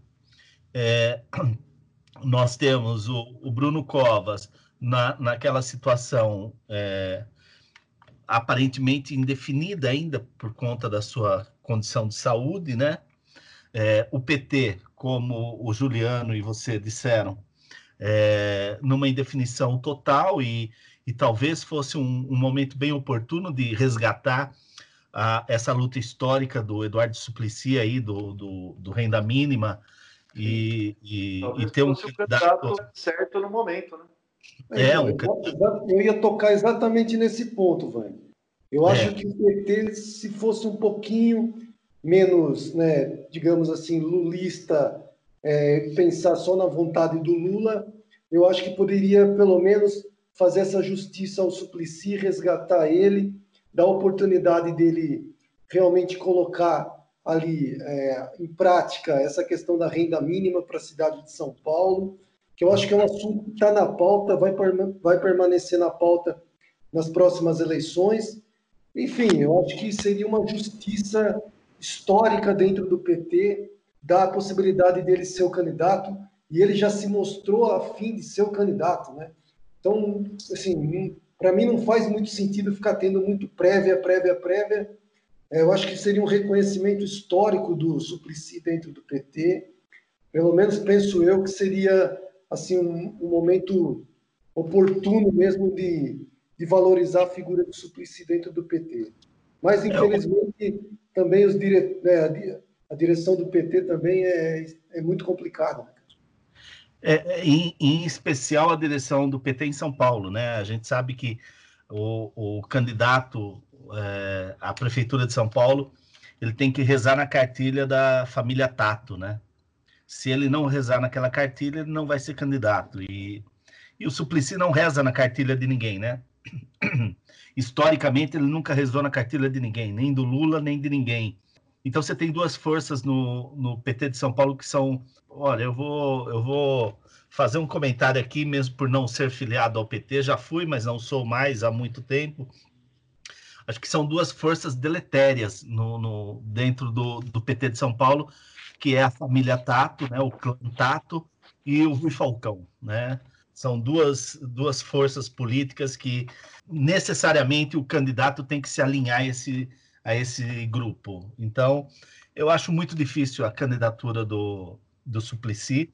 É, e se a gente lembrar o tratamento que ele teve para a reeleição dele no Senado, é, para a eleição dele no Senado, né, depois de já ter perdido, é, a gente vai perceber que o, que o PT não, não valoriza essa história dele como, como pessoa, como membro do partido, como não valorizou e não, não deu o devido apoio agora que ele foi fazer a disputa novamente para voltar ao Senado, né? Então, acho difícil, acho difícil. Pode, podemos ser surpreendidos, mas acho difícil. Sim, sim, gente. Se, se, for, se for por pragmatismo, por algum motivo, não tenho dúvida. Mas vamos lembrar que antes disso tudo que a gente está passando, é, Lula, Lula estava articulando com Marta Suplicy, que apoiou o impeachment, para trazer de volta, não, se não para trazer de volta ao partido, mas para ser a vice de alguém, né? Falando, é, cara, ai, ai, ai, falando dela ter sido a melhor prefeita de São Paulo, uhum. ao lado de Fernando Haddad. Uhum. Né? E aí lembrar aquilo que eu já lembrei alguns programas atrás sobre a questão do Suplicy. O Suplicy não, não foi respeitado por Dilma Rousseff. Ele, enquanto senador, não conseguiu é, ser atendido, ter uma audiência. Não, eu concordo, eu concordo. Eu, eu acho que, infelizmente, a gente vive num país é, que a gente também, não, como a gente já vem pontuando várias, várias vezes, é, não tem muita opção, né, cara? Você não vê novas, novas lideranças, a gente não vê nada, né, cara? Por exemplo, a gente está falando do Suplicy, que já é um senhor aí de, né, de uma idade já avançada que é, dentro do PT, por exemplo, qual é qual uma nova liderança que existe? Não existe, né, cara? O Haddad até tentou, de uma, alguma forma, criar uma liderança, mas refém da figura do Lula, como a gente já cansou de falar também. Então, assim, é, é, é terrível, né, cara? É, é muito difícil mesmo a gente hoje pontuar que daí sai alguma coisa, né? De outro partido sai alguma coisa. Bom, eu acho que vão ser umas eleições municipais de baixíssimo nível. Ju, surpreendentemente, 78 anos. O, o, quando você vê o, o Suplicy é, dando entrevistas tal, ele não aparenta essa idade, mas ele já tem 78 anos. Viu? Só, só para só pontuar, não é que eu quero dizer que ele já está velho, que não tem condições, não, claro. pelo contrário. Mas o que eu quero dizer é assim, que, meu, ficar dependendo ainda de algumas poucas figuras, né, e você não vê uma renovação de quadros, né, cara, isso é muito ruim, né, para todos os partidos, na verdade, né? Enfim, eu, eu acho que o Suplicy fez uma carreira política extremamente bem feita, né, nunca, pelo menos que se teve notícia, nunca se envolveu em nenhum grande escândalo de corrupção, até por isso mesmo foi muitas vezes deixado de lado, né? Enfim, eu acho que seria um resgate histórico de uma candidatura dele. Mas, é, infelizmente, né, política partidária a gente sabe que, que o buraco é bem mais embaixo. Né? Olha, é, em meio a essa, essa crise toda, é, o futebol foi suspenso, né? E futebol, todos os, todos os campeonatos, por exemplo, o nosso campeonato paulista foi suspenso, lembrando que o São Paulo estava em primeiro lugar no grupo dele, e o Corinthians, no dia que o, o campeonato foi suspenso, estava em último lugar no grupo dele, né? Assim, com uma chance danada de ser rebaixado. Numa crise danada. Vinha a nove jogos sem ganhar. Então, é, só para a gente contextualizar aí como acabou o campeonato, né? O São Paulo vinha de sete partidas vencendo todas e o Corinthians nove partidas sem ganhar, né? Tinha mudado o técnico, aquela coisa toda, né? Apesar que eu gosto muito do Thiago Nunes. É... Então, o que eu quero dizer para vocês é o seguinte: com essa parada do, do futebol, o que nós temos é o seguinte: a possibilidade de fazer é, uma avaliação do futebol que a gente vinha tendo. Por que, que eu estou dizendo isso? Porque quem gosta de futebol e está acompanhando a programação, principalmente da, da Sport TV, eles têm passado é, Copas do Mundo inteira, né? Como foi a de 78, como foi a de 70 agora, que terminou na semana passada, é, trazendo jogos no domingo à tarde na TV aberta é, da, do, do, a final de 2002, é, domingo passado foi a final da Copa América de 2015, né? 2005, né? É, no próximo final de semana vai ser a final de 94 que eles vão passar. E a Sport TV também está passando é, jogos do Campeonato Brasileiro, jogos do, do campeon dos campeonatos regionais.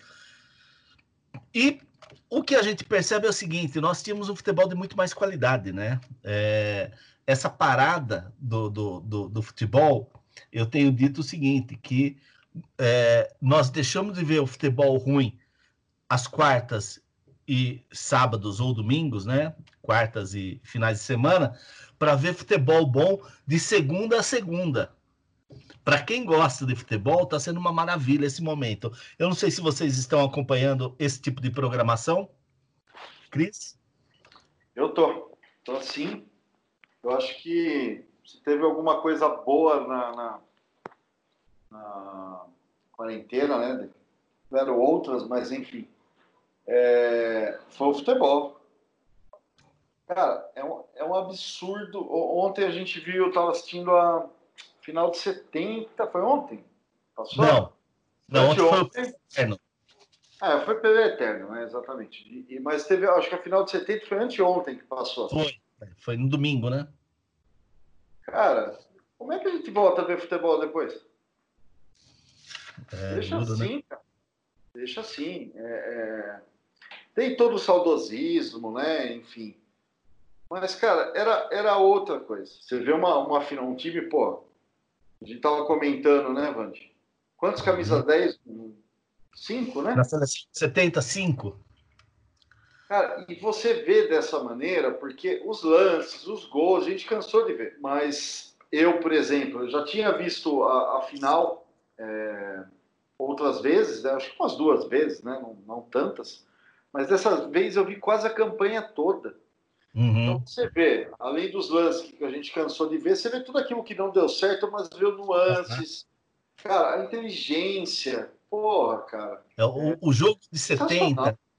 Sensacional. É, a, a, final de 70. É, eu, eu, já tinha assistido outras vezes e assisti no domingo, só que eu peguei o, o, o bate-bola ali, o, a, a, mesa, antes da, deles passarem a reprise do jogo, e que estavam Rivelino, Jairzinho e Gerson, né? Tava o Kleber, é, o, o, da Globo, né? O, o Kleber Machado. Machado, o Caio e o Casão, né? O Casagrande. E conversando com eles. E ao longo da, da, da transmissão, eu percebi uma coisa, né? Que assim, o Rivelino deve ter dado uns uns cinco chutes de bola parada e a bola subia, pum. O Pelé deu um chute e a bola, pum, subia. E no meio da transmissão, o Caio conversando com o Rodrigo Rivelino, né, o filho do, do, do Roberto Rivelino, é, o, o, o, Rodrigo manda mensagem para ele dizendo o seguinte: Ó, meu pai tá, tá me explicando aqui que tem dois fatores para essas bolas estarem subindo desse jeito. Primeiro, o Brasil jogou em Guadalajara a campanha toda. É, e Guadalajara estava a menos de mil metros do nível do mar. E quando foi jogar em Jalisco, na, na, na, na cidade do México, estava 2.500, né? Então, teve esse problema. Segundo, o gramado estava alto, eles entraram com, com a chuteira de, de borracha, e no segundo tempo eles voltaram com a chuteira de cravo, né, de metal, que mudou completamente o jogo e você percebe isso. Mas assim, são informações que você acaba tendo. Todas as outras vezes que eu vi o jogo, é, a gente não sabia dessas coisas. E tem um detalhe muito legal também, que eu comentei com você ontem, Cris, é, a hora que a gente estava assistindo o, o, o, jogo do Pelé, né? O, o, documentário do Pelé, que é aquele terceiro gol do Carlos, do, o quarto gol do Carlos Alberto, né? Que no documentário Pelé Eterno diz assim que o Pelé é, teve a intuição, né? Ou, ou é, ele sacou que o, que o Carlos Alberto premonição, é. Eu vou, vou, até achar o termo aqui que eu, que eu falei para você ontem. Mas que, que ele diz o seguinte, que o, que o, o comentário que o, que o Gerson faz é, diz outra coisa e que depois eu fui ver isso, né? É, é, o, o termo que foi usado é o seguinte, que o Pelé pressentiu a chegada do Carlos Alberto. Mas, na verdade, o Gerson disse isso no domingo à noite, que o Carlos Alberto estava vindo lá de trás, gritando: Esse é o meu gol, esse é o meu gol. E você percebe claramente na, na agora, né, assistindo com essa atenção, que o Tostão aponta para o Pelé a chegada do Carlos Alberto. Eu consegui ver no vídeo que você me mandou ontem. É. Então, é, são detalhes que é, hoje você entende melhor aquele time que tinha o Pelé, é verdade. Tinha o Pelé que estava eh, dizem que não no seu melhor momento, que o melhor momento dele tinha sido 66, 67, né? Ele não estava no seu melhor momento, mas era a grande estrela. Só que ali você tinha um conjunto de jogadores, e o, o, o, Rodrigo Rodrigues usou uma, uma expressão que eu gostei muito: era um open bar de camisa 10, né? Então você tinha o camisa 10 do Botafogo, camisa 10 do São Paulo, camisa 10 do Corinthians, camisa 10 do Santos, camisa 10 do Cruzeiro e os cinco jogando ali ao mesmo tempo. É impressionante. Cara, é genial. É genial. O, o, o Ju, desculpa o entusiasmo aí, mas é que é, a gente tem visto isso é, várias vezes por dia, né? Ah, com certeza. E como vocês bem pontuaram, eu acho que é, esse saudosismo que, né, às vezes, é, a gente tem que realmente assistir para a gente é, valorizar o que já existiu, né, cara? Porque, principalmente essa molecada de hoje, né? Que fica assistindo o Campeonato Brasileiro, fica assistindo esses personagens tipo Gabigol da vida e acha que o cara é craque, acha que o cara já fez muito. É, então, eu acho que é fundamental a gente fazer esse resgate mesmo de algumas de alguns personagens. Lógico, você tem grandes personagens como Pelé, mas você tem outros personagens que não, né, não tiveram aí tanto destaque, mas foram geniais também, né, cara? Foram incríveis. E aí, pensando na pauta, eu, eu lembrei de um detalhe que eu acho interessante. Se você pegar, por exemplo, a década de 90, nós tivemos. O Brasil participou simplesmente de três finais de Copa do Mundo: 94, 98 e 2002. Você pega Brasil e Itália, França e Brasil, e Brasil e Alemanha. Meu, qual outro país no mundo que teve a capacidade para disputar três finais consecutivas de um campeonato mundial? Quer dizer, é, Ale... é porra, Alemanha, porra! Ah, mas a Alemanha a gente não conta, né, cara? A Alemanha é outra. A Alemanha é time pequeno, a gente não fala dessas coisas. Mas. Mas, é, cara, é, é genial, né? É genial. Você disputar em, em uma década praticamente né? Você disputar quase um pouco mais de uma década, você disputar três finais de Copa do Mundo e ser campeão em duas, né, cara? Então, assim, meu, é, a gente tem que realmente reassistir esses jogos e prestigiar, porque eu acho que são gerações que dificilmente serão repetidas no futebol. Se você pegar, por exemplo, 2002, né, que, que é a mais recente ali, que você pegar o ataque do Brasil de 2002, por exemplo, você tinha simplesmente três jogadores melhor do mundo. Você tinha Ronaldinho Gaúcho, Ronaldinho Fenômeno e Rivaldo. Três é. jogadores que tinham sido eleitos simplesmente melhores do mundo, no mesmo ataque, cara. Então, assim, uhum. não, não, é pouca coisa, né, cara? Não dá para desprezar um, times como esse. Então, eu acho que é muito legal, cara, a gente poder reassistir. Eu acho que incentivar a molecada a reassistir também. E quem não assistiu, assistir, né? Essa molecada mais jovem. Porque, meu, a gente fez história e, eu, e do jeito que a coisa vai, eu acho que dificilmente a gente re, reproduz o que já foi feito, cara. É, e, e, e, esses jogos da década de 70, da, da Copa de 70, é, eu teve uma personagem lá que eu comecei a observar que eu nunca havia observado, né? Que é o Tostão.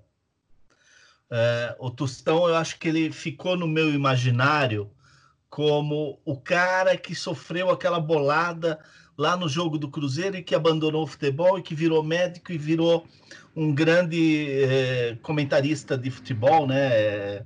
Na, na, na, imprensa escrita, né? Um grande cronista aí do futebol. É, eu acho que eu nunca havia prestado atenção de verdade no, no Tostão.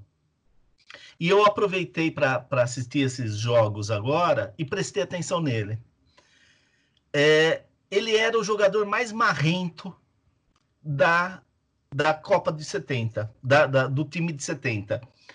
Porque se você é, assistir o jogo é, observando ele, você vai ver que é o cara que despreza o adversário, é, no, no, sentido de é, não dá atenção para o adversário, é, tá saindo, tromba com o cara, bate o ombro e vai embora.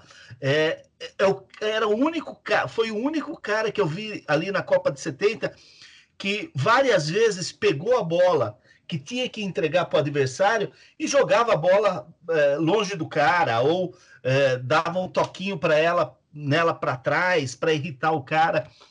E eu nunca tinha percebido o Tostão como um cara marrento daquele jeito. E é engraçado que é, no, no jogo da final eu vou, vou falar de um cara que eu, que eu conheço assim um pouco, é, acompanhei um pouco melhor a carreira dele, que é o Luiz Fabiano, né? Mas eu acho que todos, todos nós, cada um no seu time aí, tem um marrento para que vai poder se lembrar, né? Eu lembrei muito do Luiz Fabiano, né? Até porque eles jogavam mais ou menos na mesma posição, jogavam mais ou menos no mesmo, no mesmo lugar do campo ali, né? É, mas eu achei ele assim extremamente marrento. E, e não era uma característica daquela, daquele, daquele período do futebol, né? Então eu achei bem interessante. Agora, nós tivemos também a reprise aí de, um, de uma outra seleção maravilhosa, né? De, talvez é, para muitos é, a melhor das seleções, né? Que é a de 82. Alguém quer falar sobre ela? Eu Senão eu falo. Senão eu, eu fico.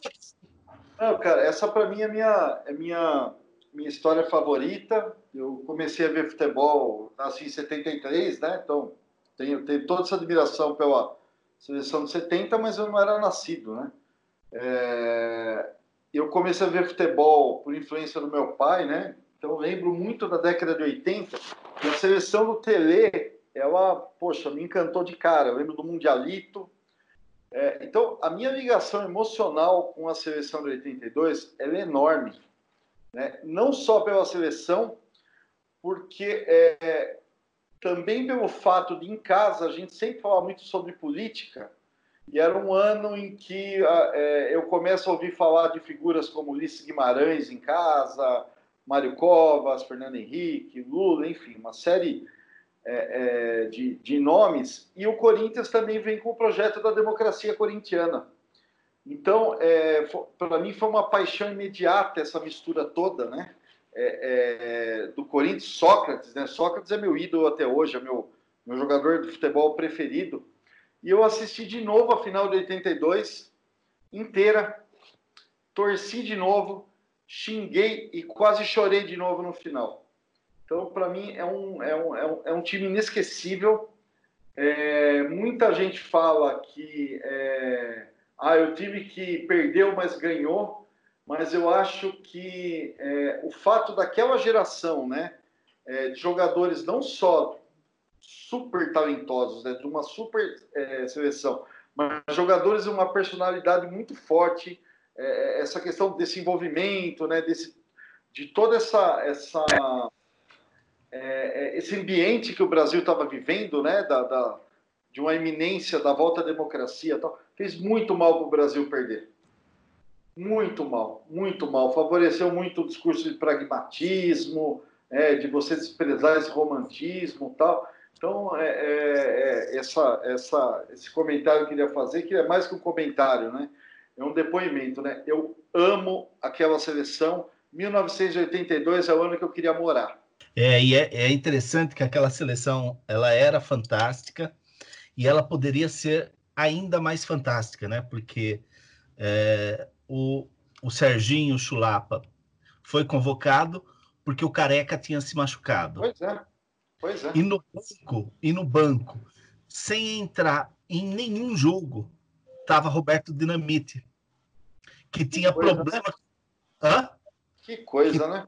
Tinha problemas com o Tele e por isso uh, acabou não, não entrando em nenhum jogo. E o Serginho foi super mal no, no na Copa, né? Ele marcou um só contra a Argentina. Eu acho que foi o pior campeonato da carreira do Serginho. Sim, ele era um, um, um grande goleador, né? E, e, e, aquela Copa, como, como outras Copas, a gente tem é, os injustiçados, né? Por exemplo, a final de 98, que deveria entrar o Edmundo e não o Ronaldo, né? Por conta da, daquilo que, sim, que aconteceu sim. com ele. Como tem números, né? O, o Alex, que nunca foi para uma seleção brasileira, que é um absurdo. Mas aquela Copa do Mundo aquela Copa era do Careca. E o Careca é, muito, é, é, é, é o cara que estaria jogando na frente com o requinte de, de sofisticação de Zico, de Sócrates, de Cerezo, né? No mesmo é, é, porque estava tudo no mesmo nível. E o Serginho disparou ali. Wander, depois de perder essa Copa, nós fomos de Lazzaroni a Bolsonaro. Esse é o resumo. Ô, Ju, você tem alguma boa lembrança de 82? Então, é, é bom que você começou a falar do Careca, né? E esses dias, uns dias atrás, coincidentemente, eu li uma matéria do Juca Kifuri falando da Copa de 82, que a, a matéria chamava assim, os Beatles da seleção brasileira, né? E ele uhum. destacava, e, e para ele, os Beatles seria é, Sócrates, Falcão, é, Zico e o Reinaldo do Atlético Mineiro. E aí ele falando do quanto o Reinaldo, naquele momento, estava no auge da carreira e simplesmente não, não, não conseguiu, né? Não conseguiu jogar, Mas. O Reinaldo estava com problema com as drogas, né? É. Ah, e, e ele, ele, ele não né? chegou... né? Joelhos também, né, gente? Ele... E os joelhos também. Joelho, tá. Ele não chegou a citar qual era o problema dele, né? Mas ele falou isso. Ele falou, olha, é, na, na, matéria que ele escreveu, né? Falou, se o Brasil, é, com esse quarteto, ele falou, dificilmente a gente tinha perdido a Copa. E aí ele compara o Reinaldo na, naquele, naquele momento ao ao Romário, mais ou menos com as mesmas características ali dentro da área, com aquele uhum. poder de finalização. Então ele falou: olha, era o, era o Romário da Copa de 82 que nós não pudemos levar, não pudemos contar. E aí entra esse detalhe que você falou, e para gravar ainda mais a situação do Tele, que, o, que, que a bola da vez era o Careca, né, que era o reserva, atu, é, o reserva imediato, também não conseguiu jogar. Então, quer dizer, é, não teve só um desfalque, né? nós tivemos dois grandes desfalques, né, cara? E é. tudo isso pesa pra cacete, né, cara? Na hora de, uma, de jogar um campeonato curto, né, cara? Você tirar dois jogadores desse tamanho não é, não é pouca coisa, né, cara? É, e, e, há quem diga que o Leão também deveria ir pro gol, né? Mesmo em 82. Que, que ele ainda tinha, tinha condições de jogar em 82 e que foi o Valdir Pérez, que é outro questionado tal. Mas a gente tinha, tinha um Oscar lá na zaga, né, cara? Que era um monstro, né? Enfim, é uma seleção que a gente olha e eu fico lembrando do, do, do, jogo, os toques, né? Assim, a, a, a, forma com que os caras tocavam, assim. Hoje você, você vê nego errar passe de, de três metros, né? Assim, então... E, o respeito que você tinha é, pelos jogadores de outros times, né? A gente escalava os times da, do interior de São Paulo. Todo time é. tinha um bom camisa 10, um bom meia direita. Você pegava, por exemplo, o Éder. O Éder veio do Atlético Mineiro, né? Quem mais do Atlético? Toninho Cereza e Éder, né? Flamengo Zico, é, é, Oscar de São Paulo, Sócrates do, do, no Corinthians. Cara, Júnior do Flamengo, né? Sim, você olha para o banco, Paulo Isidoro do Grêmio. Cara, então você tinha é, é, de fatos, é, é, de fato, aliás, jogadores que eram líderes do seu time. Aham. Aham. Com personalidade, com. Sabe? É, eu, eu não quero passar a impressão de ah, nada é bom hoje e tal, mas, cara, aquilo era mágico, né? Aquilo era mágico. É, é. Bom, eu, eu acho que o, o jogo de, de 94, né? A final de 94, que vai passar agora na, na no domingo, também é um jogo interessante de se assistir. Né? Porque é, ó, Romário e o, e o Bebeto é, é considerado por muitos especialistas do futebol aí como o, a, a dupla mais perfeita que, que, que, apareceu, né? Que conseguiu jogar, né? Então, é, eu, eu, acho que são jogos muito bons. Inclusive, é, só para lembrar vocês, no momento que a gente estava começando aqui, é, o São Paulo estava ficando campeão em 2006 sobre o Atlético Paranaense. É, aquele, aquele time com Josué Mineiro, que, Wilson Júnior, que foi campeão mundial em 2005, 2006 abre aquela saga de, do, do tricampeonato brasileiro, né? Com a Luiz Chulapa, Danilo, Leandro Giannichini, timaço. O tempo que o São Paulo era um time médio, né? Bom, gente, falado tudo isso, relembrado as notícias é, deste ano, falamos um pouco das micagens do mito. É, não vamos esquecer a minha campanha do Bolsodória, né? Que ele foi Bolsodória. É, e agora, então, vamos para o ordinário e para o extraordinário. O ordinário dessa semana fica com esse menino novo da política que apareceu essa semana, né? Essa novidade da política, chamado Roberto Jefferson. O cara que veio com a teoria do golpe, com a teoria da derrubada do, do Bolsonaro, do plano arquitetado pelo Rodrigo Maia e que tudo deverá acontecer em breve, então, por favor, vamos ficar atentos. E, e eu, eu sou masoquista, né? Porque eu assisto as lives do, do Bolsonaro, né?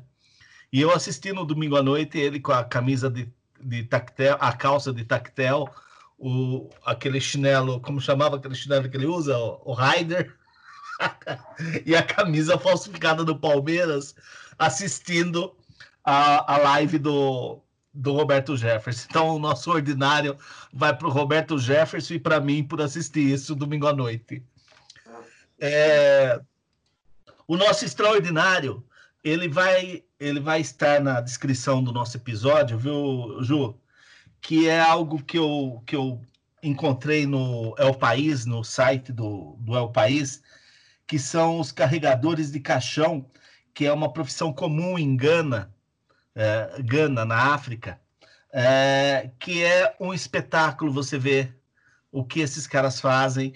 É, e, e, quando contratados, como que eles levam é, o cortejo. Vai estar na descrição do nosso episódio, então eu não quero nem me estender muito nisso para que as pessoas vejam, porque é muito legal. Então, o nosso extraordinário de hoje são os carregadores de caixão lá de Gana, na África. Vamos para as nossas dicas. Começa com Cristiano Perobon. Eu tenho uma dica hoje, série Gomorra, é, de 2014. Ela está na sua quarta temporada, mas são todas as temporadas disponíveis na HBO Go ou naquele sitezinho maroto que eu sei que você usa, é você que está me ouvindo aí, né? Dá para dá para assistir sim. Mas a série é fantástica, ela fala sobre a toda, toda a questão da máfia ali da Camorra, é, violenta, mas o puta de um roteiro. Vale a pena, viu? Tô gostando. Tô na segunda temporada. Gamorra é a máfia napolitana, né? Isso, que é a Camorra, né? É a... É. Pesado, mas bom. Tá. Ju, é, é só essa, Cris? Só, só. Ju? Então, a minha dica fica um texto que eu li essa semana que chama O Amanhã Não Está, está à Venda, do Ailton Krenak. Esse texto está disponível é, pela Companhia das Letras, né? Eles disponibilizaram no formato Kindle, é, gratuito para baixar. É, o Ailton Krenak é uma liderança indígena importante no Brasil e ele escreveu um texto muito, muito bonito sobre tudo que está acontecendo, sobre a questão do, da, é, do coronavírus. Eles estão, ele né, e a tribo que ele representa ali, que é, no meio, é, no médio Rio Doce, eles estão ali em confinamentos também. E ele escreveu um, um, um texto belíssimo falando do papel da gente ter uma consciência ambiental, o quanto isso é importante e o quanto isso agora fica explícito, né? Quanto a gente acabou descuidando do que realmente tinha importância e agora a gente está refém dos nossos próprios atos, né? É um texto muito, muito bonito, cara. Vale muito a pena ler. É um texto curtinho, tem 10 páginas, se eu não me engano. Está disponível no formato Kindle para quem quiser. Também está tá rolando nas redes sociais, no, no WhatsApp, uma versão em PDF. Então, assim, não é difícil achar. É, o, o, nome do texto é o, o, Amanhã Não Está à Venda, do Ailton Krenak. Fica aqui minha dica. Um texto muito legal, muito bacana mesmo para ler. Legal. A minha dica dessa semana é uma das coisas mais malucas que eu assisti nos últimos tempos, que é um documentário que está na nossa sócia lá do, de streaming, é, na Netflix, que se chama A Máfia dos Tigres. É, é um documentário de sete episódios. É, eu chego à seguinte conclusão: não existe povo mais maluco do que o povo americano. E aquele povo do, do, do meio oeste para o fundo esse povo é muito louco, é muito louco, né? Essa história se passa em Oklahoma. É surreal. É, Para as pessoas que eu estou indicando essa série, eu digo o seguinte: eu, eu, eu indico com a seguinte orientação: não vou comentar nada, apenas assista. E é o que eu estou fazendo. E quando eu terminei de assistir os sete episódios, a Netflix colocou um episódio extra e nesse episódio o, o cara ele entrevista uh, as personagens da, do documentário, né? Algumas delas, né? E ali eu fiquei sabendo que esse documentário hoje é o número um mundial da Netflix, né? Então vale muito a pena é, a máfia dos tigres e meu amigo é, é um povo louco. Temos um programa? Opa. Sim, com certeza. Bom, é, para a nossa música que sobe quando a cortina desce, eu vou fazer uma homenagem a Luiz Tra... a, ao José Trajano, é, que ele gosta muito desse, desse grupo é, carioca que já se desfez porque alguns morreram, tal, que é o Tambatril. E a música que eu vou escolher aqui é, é na formação clássica dela, com Luiz Essa, Bebeto e o Elcio Milito. A música, Ju, anota aí, é, pensando muito nesses momentos de, de Bolsonaro, a música é Se é questão de adeus, até logo. Tchau. Oportuno. Tchau, até mais. Veremos. Até mais. Tchau, tchau. Tchau, tchau.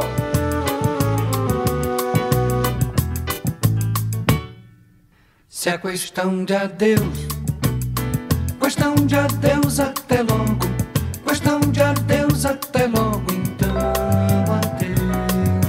Se é questão de adeus, questão de adeus até logo, questão de adeus até logo, então adeus. Esse seu jeito atrevido, tinhoso, manhoso e maneiro, fez morada no meu peito, não quis mais se libertar.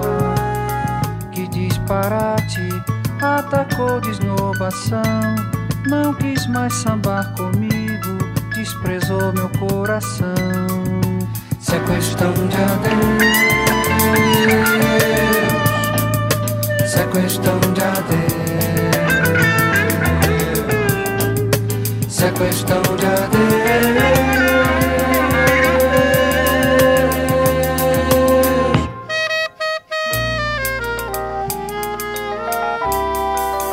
É questão de adeus.